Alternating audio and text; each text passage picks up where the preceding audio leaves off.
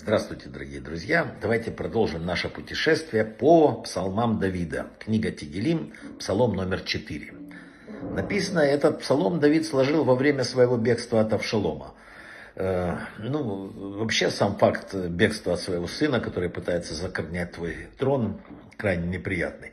Многие вожди Израиля тогда перешли на сторону бунтовщика, и вот в своей песне Давид, он вкладывает душу и излагает универсальный рецепт, как человеку побеждать, в том числе и свое злое начало.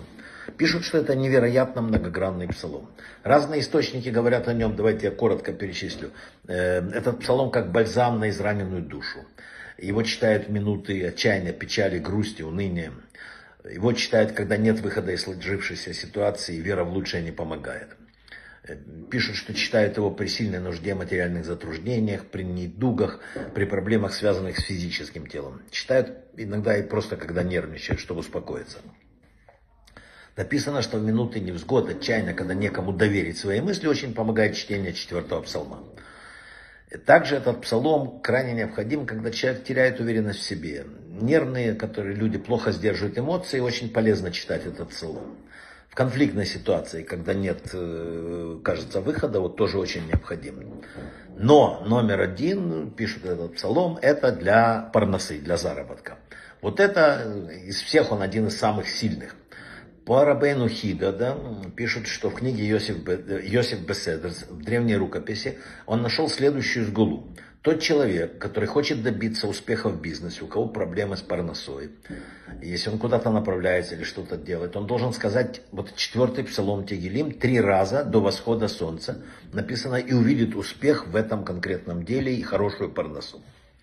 Пишет Мальбим, что царь Давид написал этот псалом, когда 3 года был голод в Израиле. И насмешники говорили, что причина этого голода – грехи Давида. И написано, кстати, в книге Шмуэля написано, и был голод во дни Давида 3 года, год за годом. И здесь было вложено, нехвата, была огромная нехватка, и Давид нашел выход из этой ситуации через этот псалом. Еще раз говорю, очень важный для заработка, его читают 3 раза рано утром. Написано еще одно, если о ком-то беспокоишься, переживаешь за кого-то человека, сына, брата, друга или еще что-то, и у человека важное какое-то суд, встреча, не знаю, что-то решающее дело, то до восхода солнца 7 раз читают этот псалом и говорят имя человека, на имя которого это читают. Написано в Кабале, что это невероятно помогающий для этого псалом. Еще одно важнейшее в этом псалме, это псалом, который всегда говорили мудрецы, это спасает от колдовства, от сглаза, от многого другого, от всякого негатива.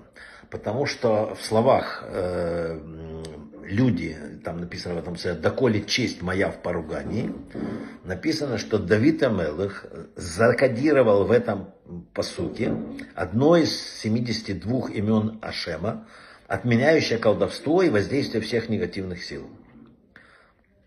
Из 3 слов состоящее 3-буквенное имя. Да?